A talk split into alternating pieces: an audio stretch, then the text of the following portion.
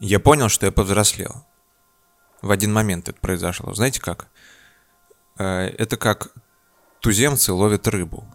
Он стоит по колено в воде в каком-то ручье, очень сконцентрированно смотрит в воду, и в какой-то момент раз, и у него в руке уже рыба. Вот так и я. Поймал себя за хвост. Я осознал, что я для себя могу все объяснить. Могу все сделать понятным.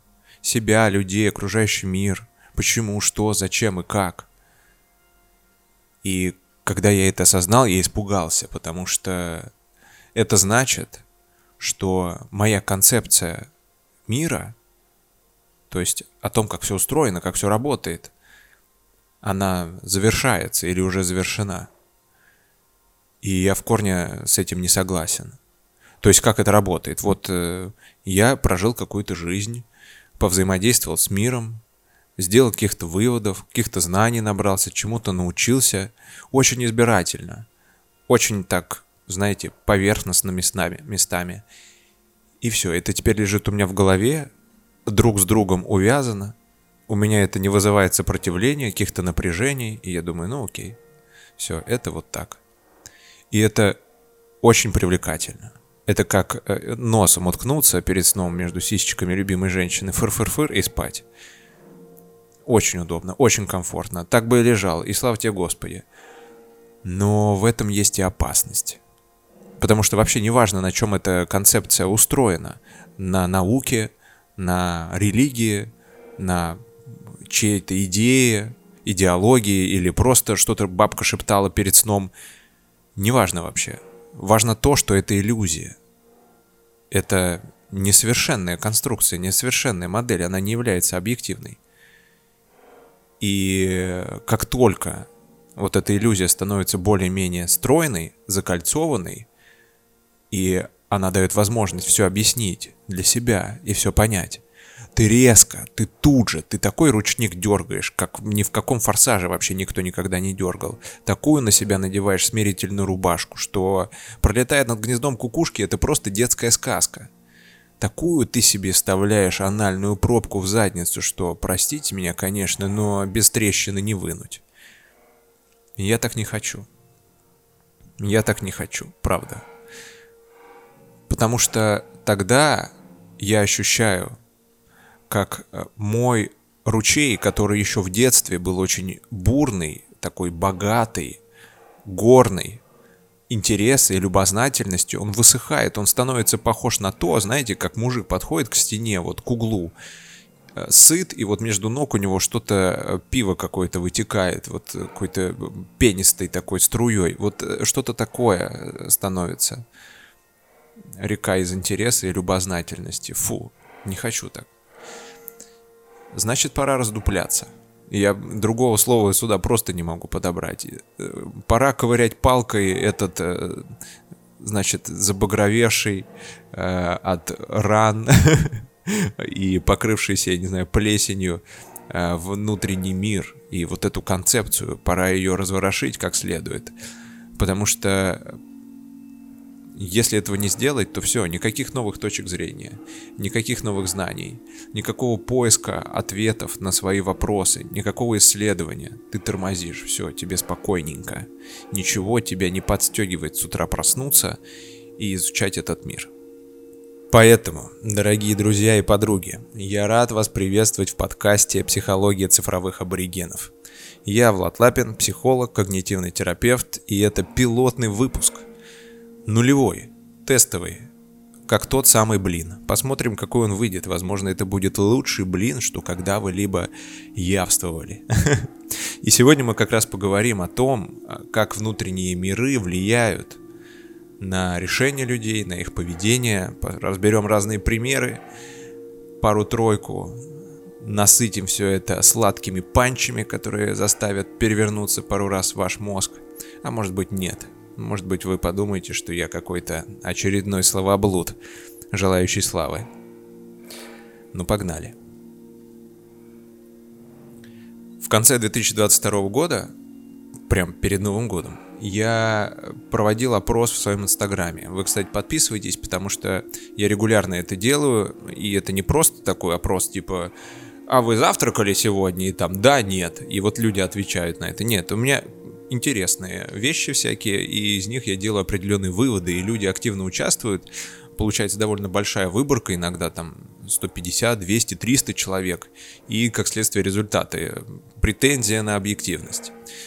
И вот э, перед Новым годом я проводил эксперимент. Что я делал? Я просил подписчиков, зрителей, читателей, э, всех моих котят поделиться со мной, как прошел их год в пяти словах. Упаси Боже, подводить итоги, просто пять слов, как прошел ваш год. Дальше я эти слова закидывал в нейросетку, нейросетка рисовала что-то, и я это что-то выкладывал в сторис. И получился вот такой интерактив. Все смотрели, что у них, что у всех, и э, на этом мы и общались. И вот, э, как у любого эксперимента, здесь вышел э, неожиданный результат. Практически каждый второй, третий набор из вот этих пяти слов включал в себя слово, вы не поверите, это было слово «пиздец». И, товарищи, я официально заявляю, что слово 2022 года это пиздец. Мне кажется, это самое высокочастотное слово за прошедший год. У людей разные были вообще ответы, правда. У кого-то просто пиздец x5. У кого-то пиздец, страх, тревога, паника, пиздец. По-разному. И возникает вопрос. Логичный, а почему так? И вроде бы ответ на поверхности, правда? Но, возможно, есть другая какая-то точка зрения. Возможно, имеет место быть некий накопительный эффект, потому что до этого пару лет нас как следует нахлопывала пандемия. Испытывала нас на прочность, нашу психику, наш коллективный разум, запирая нас в собственных домах и наблюдая, о чем мы будем вообще делать, как мы с этим справимся. Но мы как-то справились, адаптировались. И это было круто, на самом деле, что мы так быстро вообще все сделали. Но не тут-то было, тут нас накрыло окончательно. Бесповоротно, придавило, прищемило как следует, как э, старшеклассник какую-то девку в раздевалке. Это война. Не оставила выбора. И знаете, я вообще, э, может быть, это звучит тысячу раз уже звучало от э, любых уст, которые вы могли э, видеть, целовать и так далее. Но я никогда не думал, что я буду жить во время войны. Мне кажется, в истории полно примеров, где понятно, что не надо так делать, но оказывается непонятно. И несмотря на весь ужас войны, война отстой, несмотря на весь ужас войны, это довольно уникальное событие, которое редко случается. И вследствие, может быть, такого аргумента, такой мотивации, или может быть из-за того, что просто я трус, или может быть из-за того, что я не знаю реальности, не знаю правды и не могу ничего путного сказать и четкого и залезть на броневик. Я выбрал позицию исследователя и наблюдателя. И пытался делать то, что возможно, что находится в зоне моей ответственности, помогать тем, кто рядом. Но позиция исследователя э, довольно привлекательно мне показалась, потому что понаблюдать вообще с точки зрения психологии, с точки зрения социологии, как вообще люди на все это реагируют, как они справляются, как они адаптируются, как они принимают решения, что вообще у них в голове, потому что такое событие, как война, оно все просто кидает на противень и как следует печет. И э, несколько следующих минут, может быть десятков минут, я как раз поделюсь с вами некоторыми своими наблюдениями, э, самыми, наверное, жирными. Итак, э, во-первых, с чем я столкнулся? Для того, чтобы мое наблюдение, исследование было более корректным и объективным, мне необходимо было избавиться от предубеждений, от тех образов войны, которые были уже у меня в голове. И, э, если честно, э, образ войны, который у меня был в голове, он довольно романтичный. Я даже знаю, как он сформировался, я вам расскажу. Каждый год в детстве, пока учился в школе, я был у бабушки, вот три месяца каникул, в деревне. Это Рязанская область, недалеко от э, города большого. И, собственно, вот так вот я проводил время. И периодически бабушка приносила мне книжки, такие формата А4, на такой довольно плотной бумаге. Я прям помню и ощущения, и визуально. И это были книжки про войну. Они назывались что-то типа «Петька Куравлев». И в книжке описывался подвиг такого патриотично настроенного молодого человека. И, если честно, это было очень ламповое чтиво. То есть, реально, я садился э, под куст калины на деревянную лавку, открывал эту книжку, ел крыжовник, смородину или что там бабушка нарвала, и так проводил время. И это было довольно лампово. Поэтому первая задача предстояла как-то разрушить немножко этот э, романтический образ, каким бы прекрасным он не был. И что я начал делать? Я начал читать книги, и моя задача была найти такие книги, где война описана не как в фильме Бондарчука, и не как в «28 панфиловцев» и других комедиях, а, наверное, где вот правда. Или очень близко к правде. Что я нашел? Первое это, конечно же, архипелаг ГУЛАГ, но, если честно, я прочитал его достаточно давно. И не потому, что мне была интересна война, а потому что мне Солженицын интересен как мыслитель, потому что его глубина мысли — это, как говорится, достойно уважения. Если мне не верите, почитайте его э, Нобелевскую речь. Вот это коротко, и вы поймете, какого вообще полета птица Солженицын. Солженицын э, прошел сам ГУЛАГ, он э, запоминал то, что с ним происходит, собирал данные, истории, рассказы, все это. Я не знаю, где все это у него уместилось. Но потом, когда все закончилось, он э, написал «Архипелаг ГУЛАГ». Вторая книжка, она называлась «Под немцами», называется. Ее написал э, Кирилл, Михайлович, Кирилл Михайлович Александров. В чем суть? Это, по сути дела, фиксация такой реальности. То есть он просто э, максимально, насколько это возможно, безоценочно описывает то, что происходило. Эм, вызывает ужас. Правда. Следующая книжка «Зов». Неожиданно она попала в этот список, я сам не думал, что я буду когда-либо такое читать, э, но ее написал Павел Филатьев. Это реальный наш э, современник, который, то есть чувак, он живет прямо сейчас, и он побывал на войне, на военных действиях, участвовал. И э, он выжил, вернулся, будучи разочарованным и обиженным, и расстроенным, и раздосадованным по многим поводам, он э, написал книгу, и она прям так и лежит, знаете, с ошибками, там ни редактура, ничего нет, она из-за этого выглядит честной. Уехал из России как-то там окольными путями и дропнул эту книгу в сеть. Э, о чем книга? Э, он описывает то, как он э, сначала там подходил подготовку, весь реальный пиздец в военкомате, особенно вот эта история, где он там болел чем? Воспалением легких. И он, ну вообще, его не воспринимали, с ним ничего не делали. И э, потом он описывал, как он непосредственно участвовал в боевых действиях, там тоже странные такие всякие события происходят, которые просто в голове не укладываются. Ну, например, там, когда не было связи, одна колонна э, машин или там техники, она поехала в какой-то населенный пункт выполнять поставленные задачи, выполнила, не выполнила, не знаю, выезжают обратно и навстречу встречают дружественную, навстречу встречают, вот так вот я разговариваю, навстречу едет дружественная колонна. Из-за того, что связи нет, никто не знает, кто это такие и начинается бой, и они начинают поливать друг друга свинцом, класть, и это что? Ну и потери техники, людей, личного состава, всего.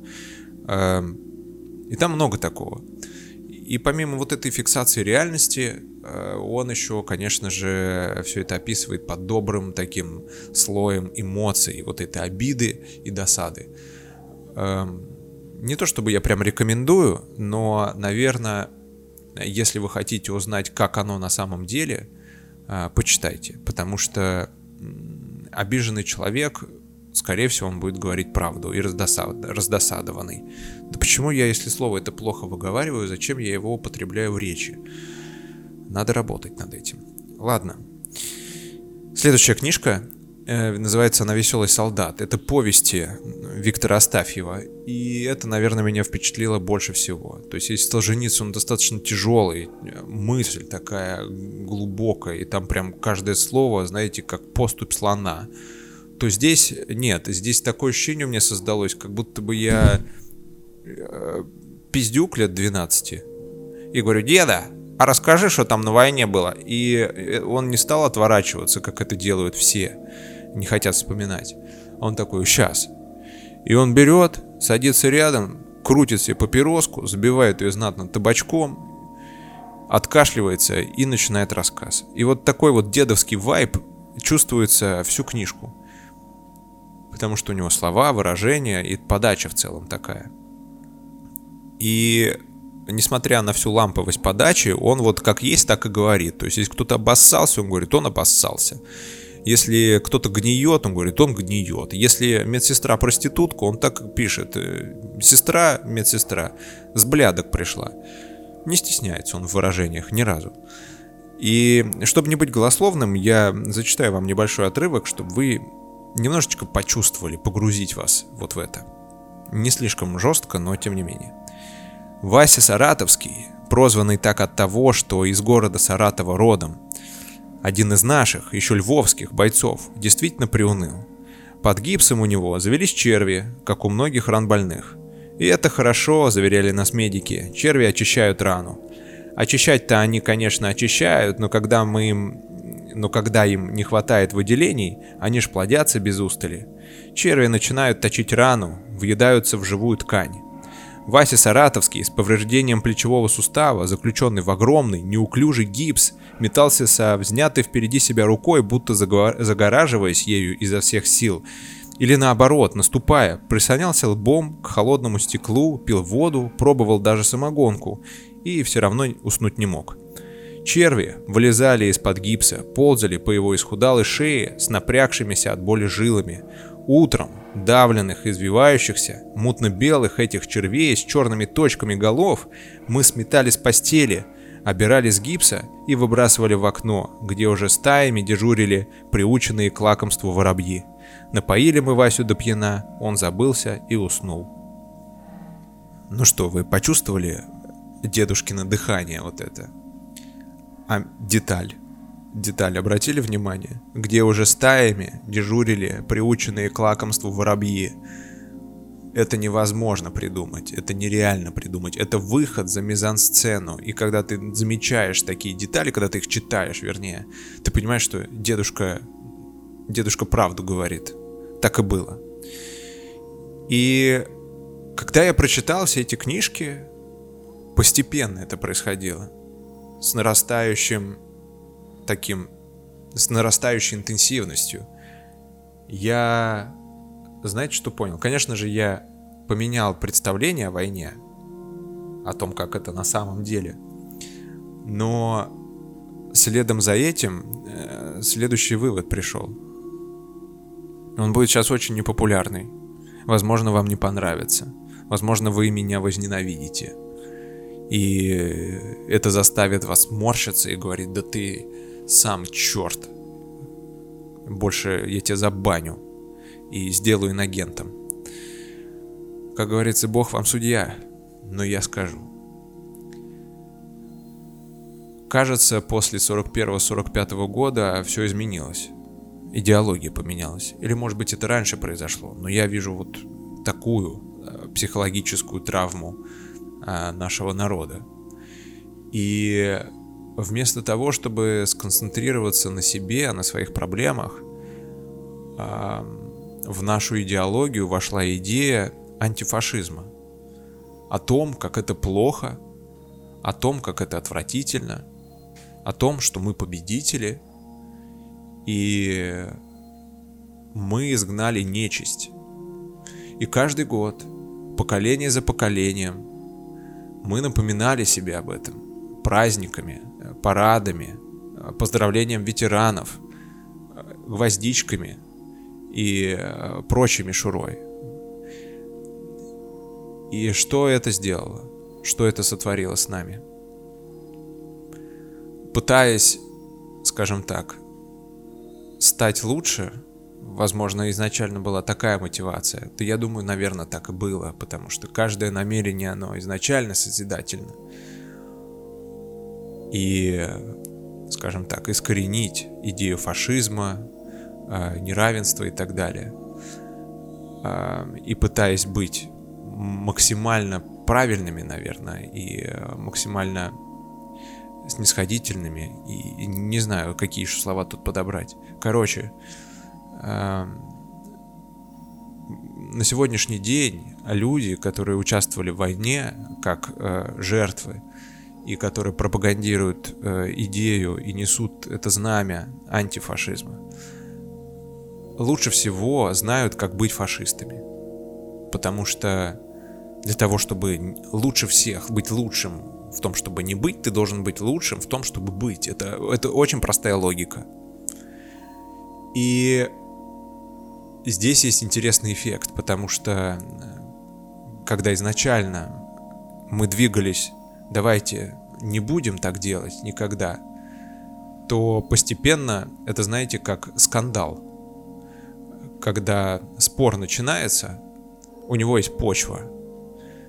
И когда он продолжается, люди вместо того, чтобы искать правду, начинают, как две мартышки, кидаться уже а, просто друг друга в говно.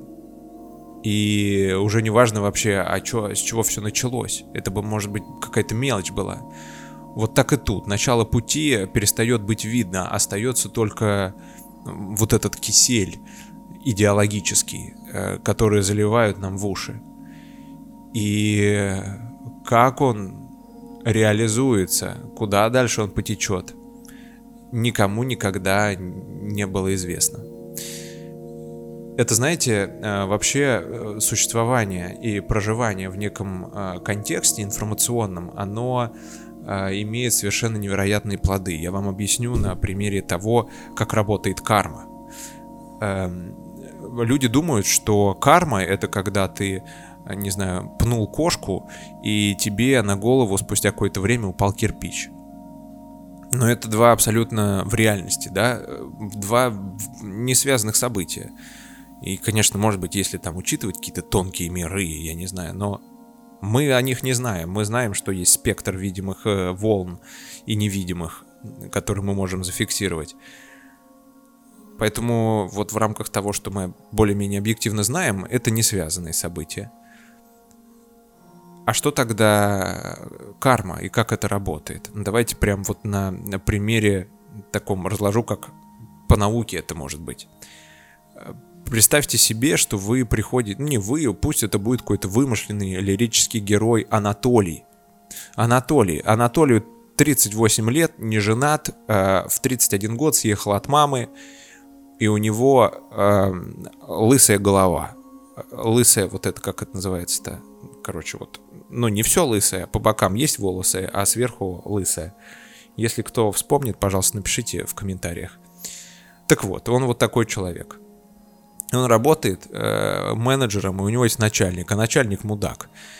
И Анатолий, он так бесится каждый раз. Он ненавидит этого начальника, думает, какой он тупой. И вот он приходит домой, а у Анатолия есть кошка. Представляете? Кошка Маруська. И приходит Анатолий домой, весь заряженный, опять он поругался, весь красный, прям капилляры аж лопаются на носу. Не от алкоголя, а от напряжения. И ходит он весь вот этот заряженный человечек по своей квартире, и кошка начинает жрать просить. И так требовательно, и так истошно, и так прямо она режет слух Анатолию, что Анатолий не выдерживает, срывается и как-то так пинает кошку, как-то так ее неаккуратно с ней поступает. Он срывает на ней какую-то свою злость, свое напряжение. А раньше он так не делал. А тут вот прям все сошлось. Это была последняя капля, и Анатолий вот проявил некую жестокость, насилие. Что же произошло на самом деле? Раньше Анатолий только на уровне идеи, на уровне какого-то концепта знал, что кошку можно бить и пинать. А сейчас он сделал это в реальности.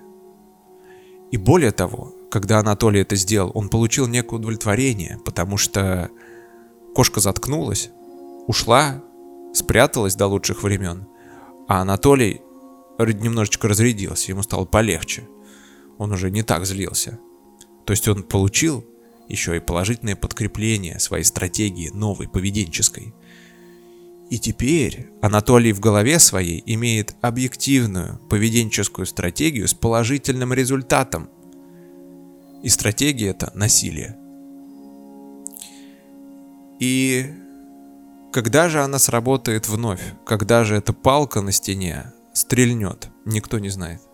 Возможно, Анатолий станет психом, маньяком и будет ее активно использовать ежедневно.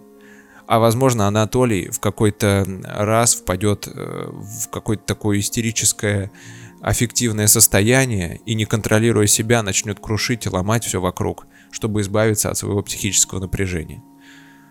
Потому что эта стратегия сработала, и мозг Анатолия знает об этом. То есть, допустив один раз что-то, какой-то проступок, и поняв, что ничего страшного не произошло, и это не опасно, и жизнь дальше идет своим чередом, мы понимаем, что а почему бы дальше это не использовать? То есть идея стала реальностью какой-то. А, так и тут. Получается, что вот у нас были какие-то идеи, предполагаемые стратегии поведения. И они в голове лежат уже, но они оторваны от начальной мотивации. Они просто лежат. Как себя нужно вести с другими людьми а, на основании какой-то идеологии. И возможно, это и есть причина, что черное стало белым, что вот это вот э, научение на протяжении многих поколений как не быть превратилось в быть и, но уже с другим окрасом. Уже с окрасом того, что это окей в голове у определенных людей. И они таким образом начали себя вести. Потому что э, точка агрессии, она тоже ведь меняет э, то, что черное стало белым, значит, на другой стороне белое стало черным. Она тоже меняет окрас. Так вот, такой вот вам э, панч и такая идея для размышлений. И знаете, после всего этого э, начал перебирать какие-то воспоминания в голове, а я уже не первый год живу не в России. Знаете, уехал России, из России до того, как это стало модным. Я перебирал какие-то воспоминания, и в какой-то момент в новостной ленте увидел, что э, солдаты, они берут какие-то села, населенные пункты и э, мародерят. Они крадут технику. Там тостеры, стиральные машинки, печки СВЧ, э, все подряд, холодильники. Ну, то есть, типа, вы что, вы на распродаже, ночь распродажи, либо вы на войне, не понимаю. Но факт. И эм, идея в том, что не идея, а мысль какая, что очень много лет у моей бабушки, у той самой, э, в ее квартире стояли часы, и она ими очень гордилась. И она говорила, что ее отец, то есть мой прадед, он это принес из Германии, чуть ли не из Берлина, может из Берлина, я уже точно не помню. И знаете, это были такие часы, Э, они прям впечатление производили, добротные такие, знаете, вещи. Э, у них был механизм, все деталь как детальки, щечка к щечке, очень качественные немецкие часы. Я даже их домой забрал, потому что я думал, ну это прям артефакт времени. И они меня впечатляли. И вот, когда я увидел вот эти новости э, в ленте, я подумал, так, стоп, а что, если эти часы это не артефакт, а это намародерено? Я же не знаю, я же не был. И у меня так все перевернулось внутри. И я не могу проверить, я не могу спросить деда, деда нет уже, прадеда давно. А, как ты вообще, где ты их взял? И я вообще надеюсь, что он просто эстет, который думает, ну вот часы классные, я возьму их как напоминание себе, как камушек э, у моря о том, что вообще творилось, и где я был, и что проживал. Часы — это эстетическое все-таки удовольствие, можно от них получить. Но, с другой стороны, я понимаю, что точно, абсолютно точно, где-то на вот этих вот антресольках лежат вещи, которые кто-то намародерил, и люди ими пользуются, и даже об этом не знают. И от часов, и от этих вещей, и от осознания того, что раньше тебе было так приятно, а сейчас ты смотришь на это по-другому, становится неприятно, жутковато. А, а что еще вообще я не знаю. А, а, а если то, что я люблю, оно вообще имеет совершенно... Это, это само зло. Как вам такие вопросы? И всего лишь достаточно немножечко подвинуться в сторону и взглянуть на ситуацию под другим углом, правда? Интересный момент. Ладно, идем дальше. Это вот парочка таких результатов моих исследований и э, действительно каких-то важных переживаний. Может быть, звучит это просто как какой-то рассказ, но э, когда что-то внутри переворачивается с ног на голову, прям на 180 градусов, это что-то знаменательное, и этим хочется поделиться. Еще меня удивила такая история, что я, в общем, не, не стал останавливаться только на, на людях и только вот на этом информационном поле, где все говорят, что война это плохо, это очевидно. Это очевидно.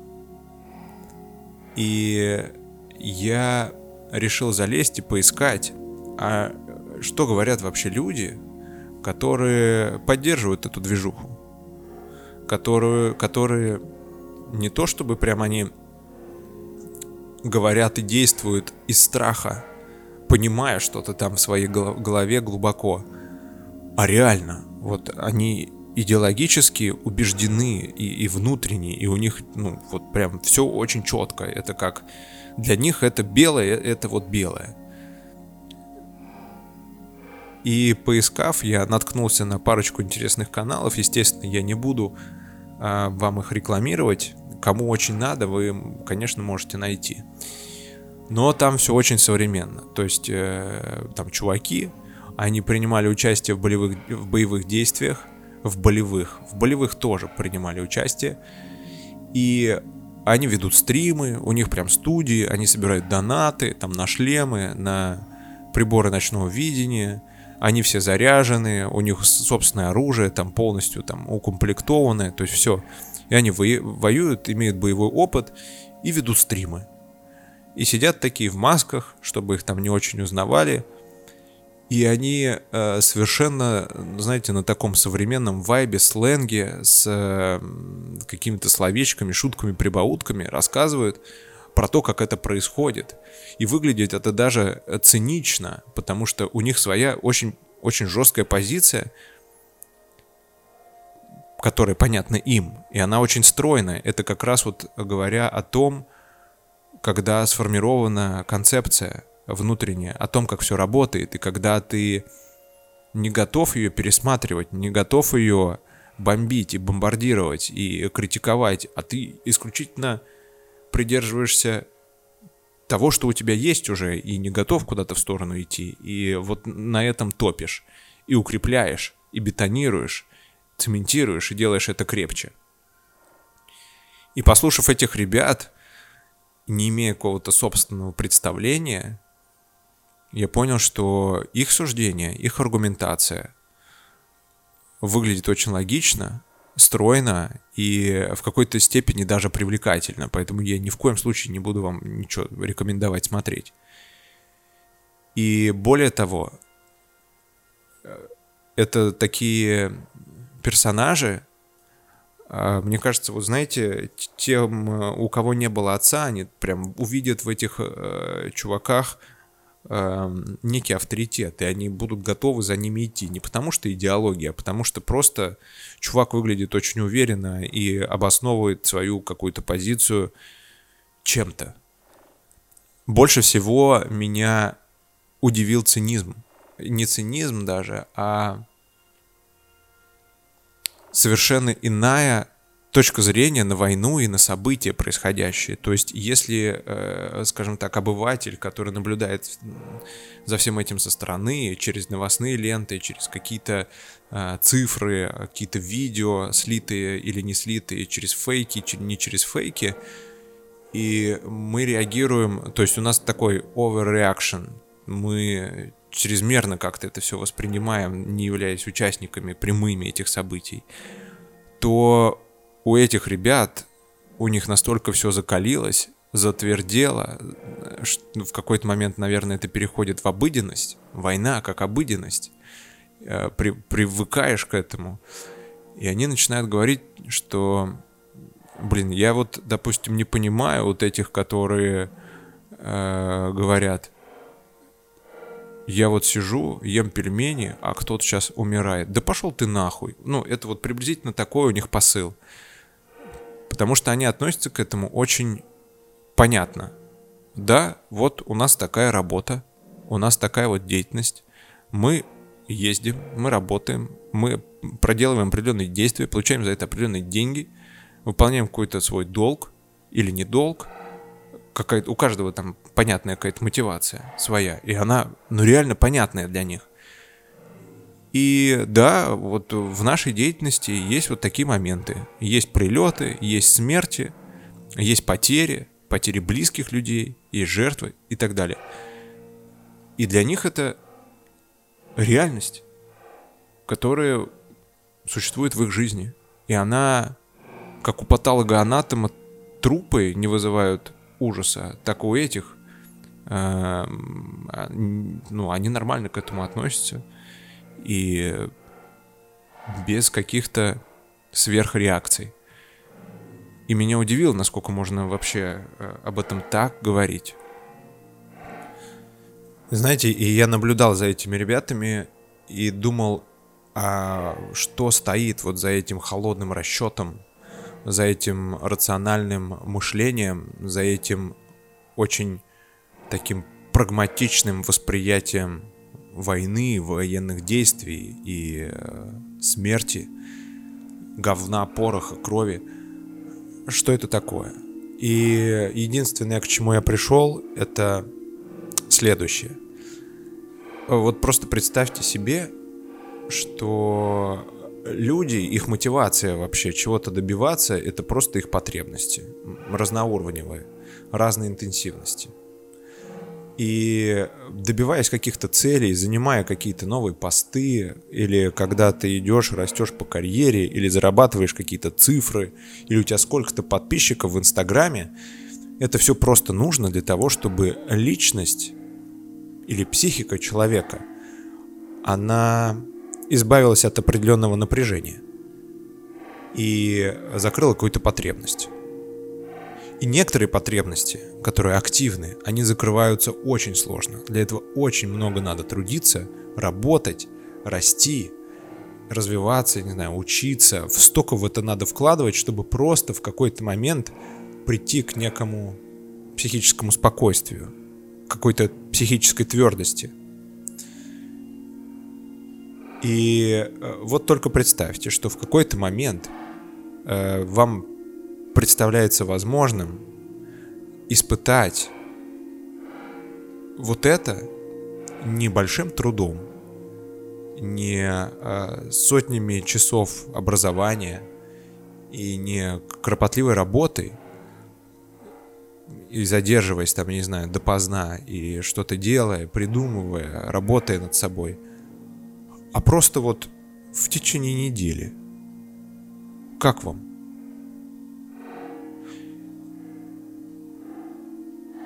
было прикольное исследование, эксперимент, э, и было доказано, что социальные потребности, они имеют такую же значимость, как физиологические. То есть потребность а, быть нужным, значимым, потребность в самореализации — это то же самое, что потребность быть сытым и, скажем так, наполненным водой. Как это? Вот есть жажда, а обратная как? Не знаю. Ну, короче, вы поняли. И только представьте, э, что у вас появляется возможность закрыть вот это вот, получить ощущение самореализации не когда вы проработали 30 лет, или не когда вы очень много пробовали и в итоге построили большую компанию, или не когда вы вышли на IPO, на ICO, куда угодно, или не когда у вас миллион долларов на счету, а прямо вот завтра.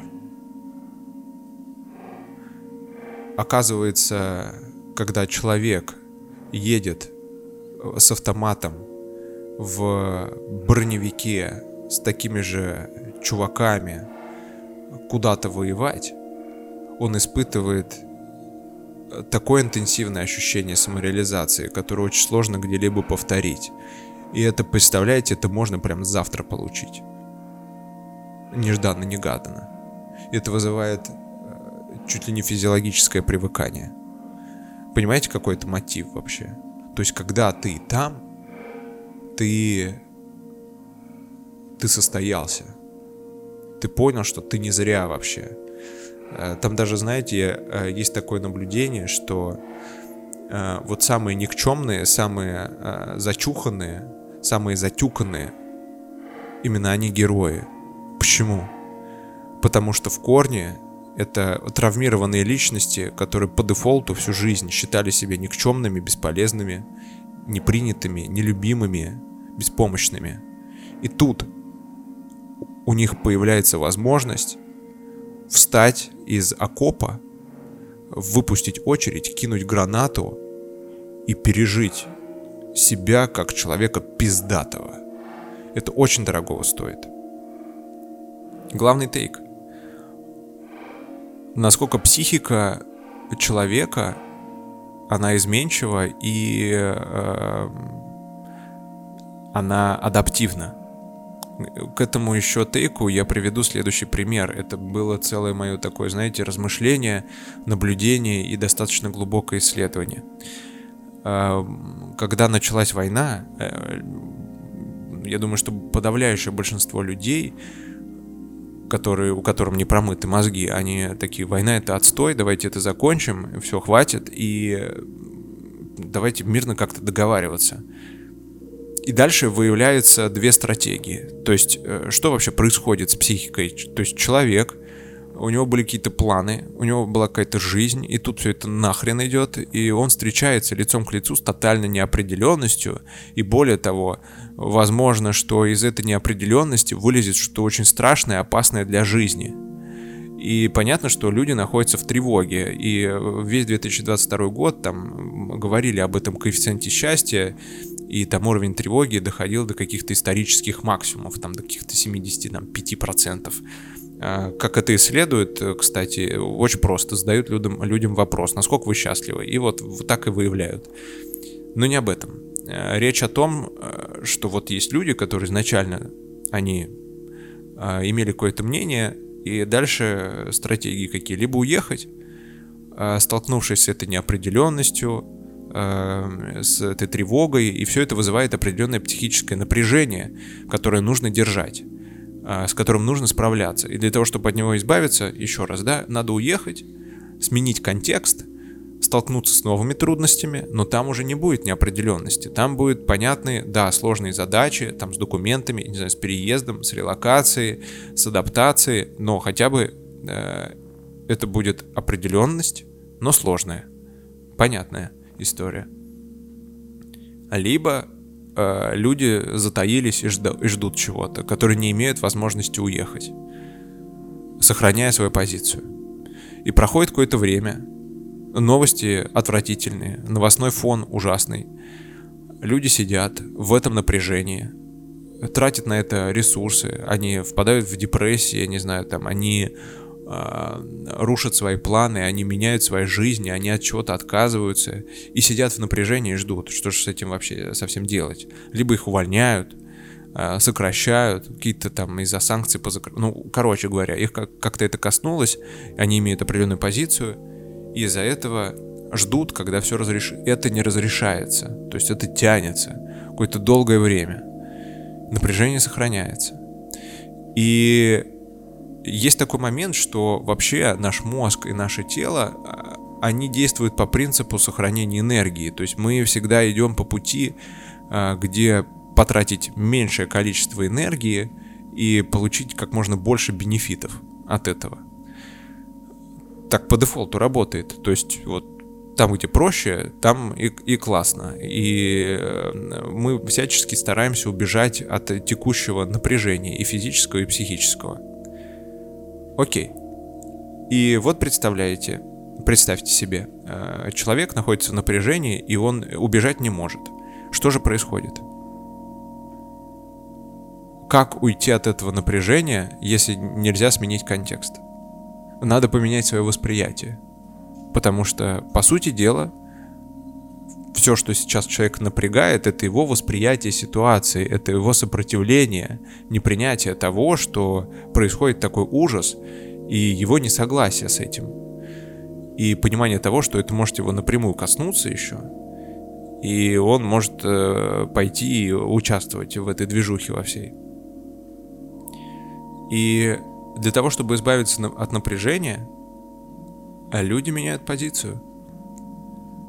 И это настолько, настолько неочевидная вещь, что просто я, когда пришел к этому, конечно, это гипотеза, я ну, научного исследования не проводил, но оно выглядит достаточно достоверным.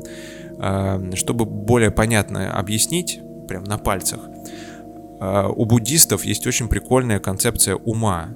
И они, буддисты, по сути дела, постоянно борются со своим умом. Они постоянно хотят его усмирить, э, заглушить, поставить на мьют.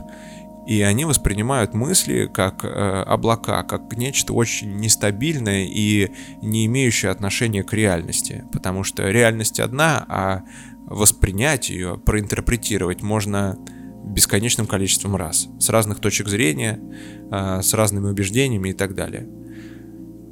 Но что происходит в случае э, людей, которые находятся в контексте войны и которые даже не в контексте войны, а которых вот э, война касается косвенно, но вызывает напряжение, тревогу, заставляет их переживать, волноваться за свою жизнь и э, вызывает нежелание идти на эту войну. Э, они остаются.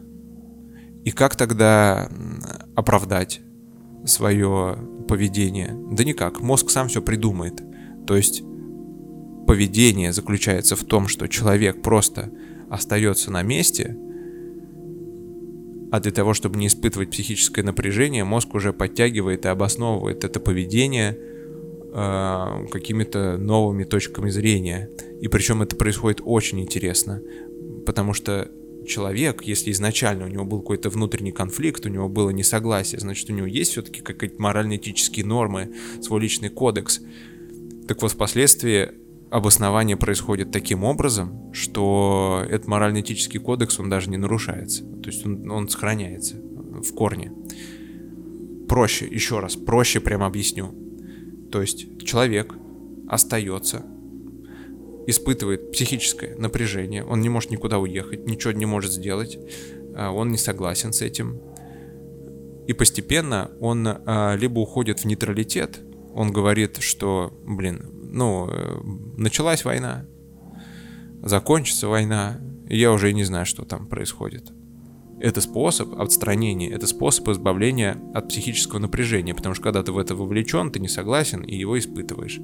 Либо, если даже этого недостаточно, человек вообще меняет позицию на противоположную, он начинает поддерживать войну, потому что ему так комфортно, потому что условно он боролся не только с демонами, но у, с демонами у себя в голове, но и с людьми, а, в контексте которых он находится, в обществе, а, в котором он находится.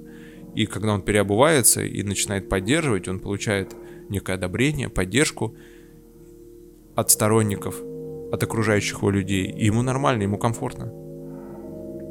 Мозг, по факту, может впоследствии любое поведение оправдать, объяснить так, чтобы нам было норм.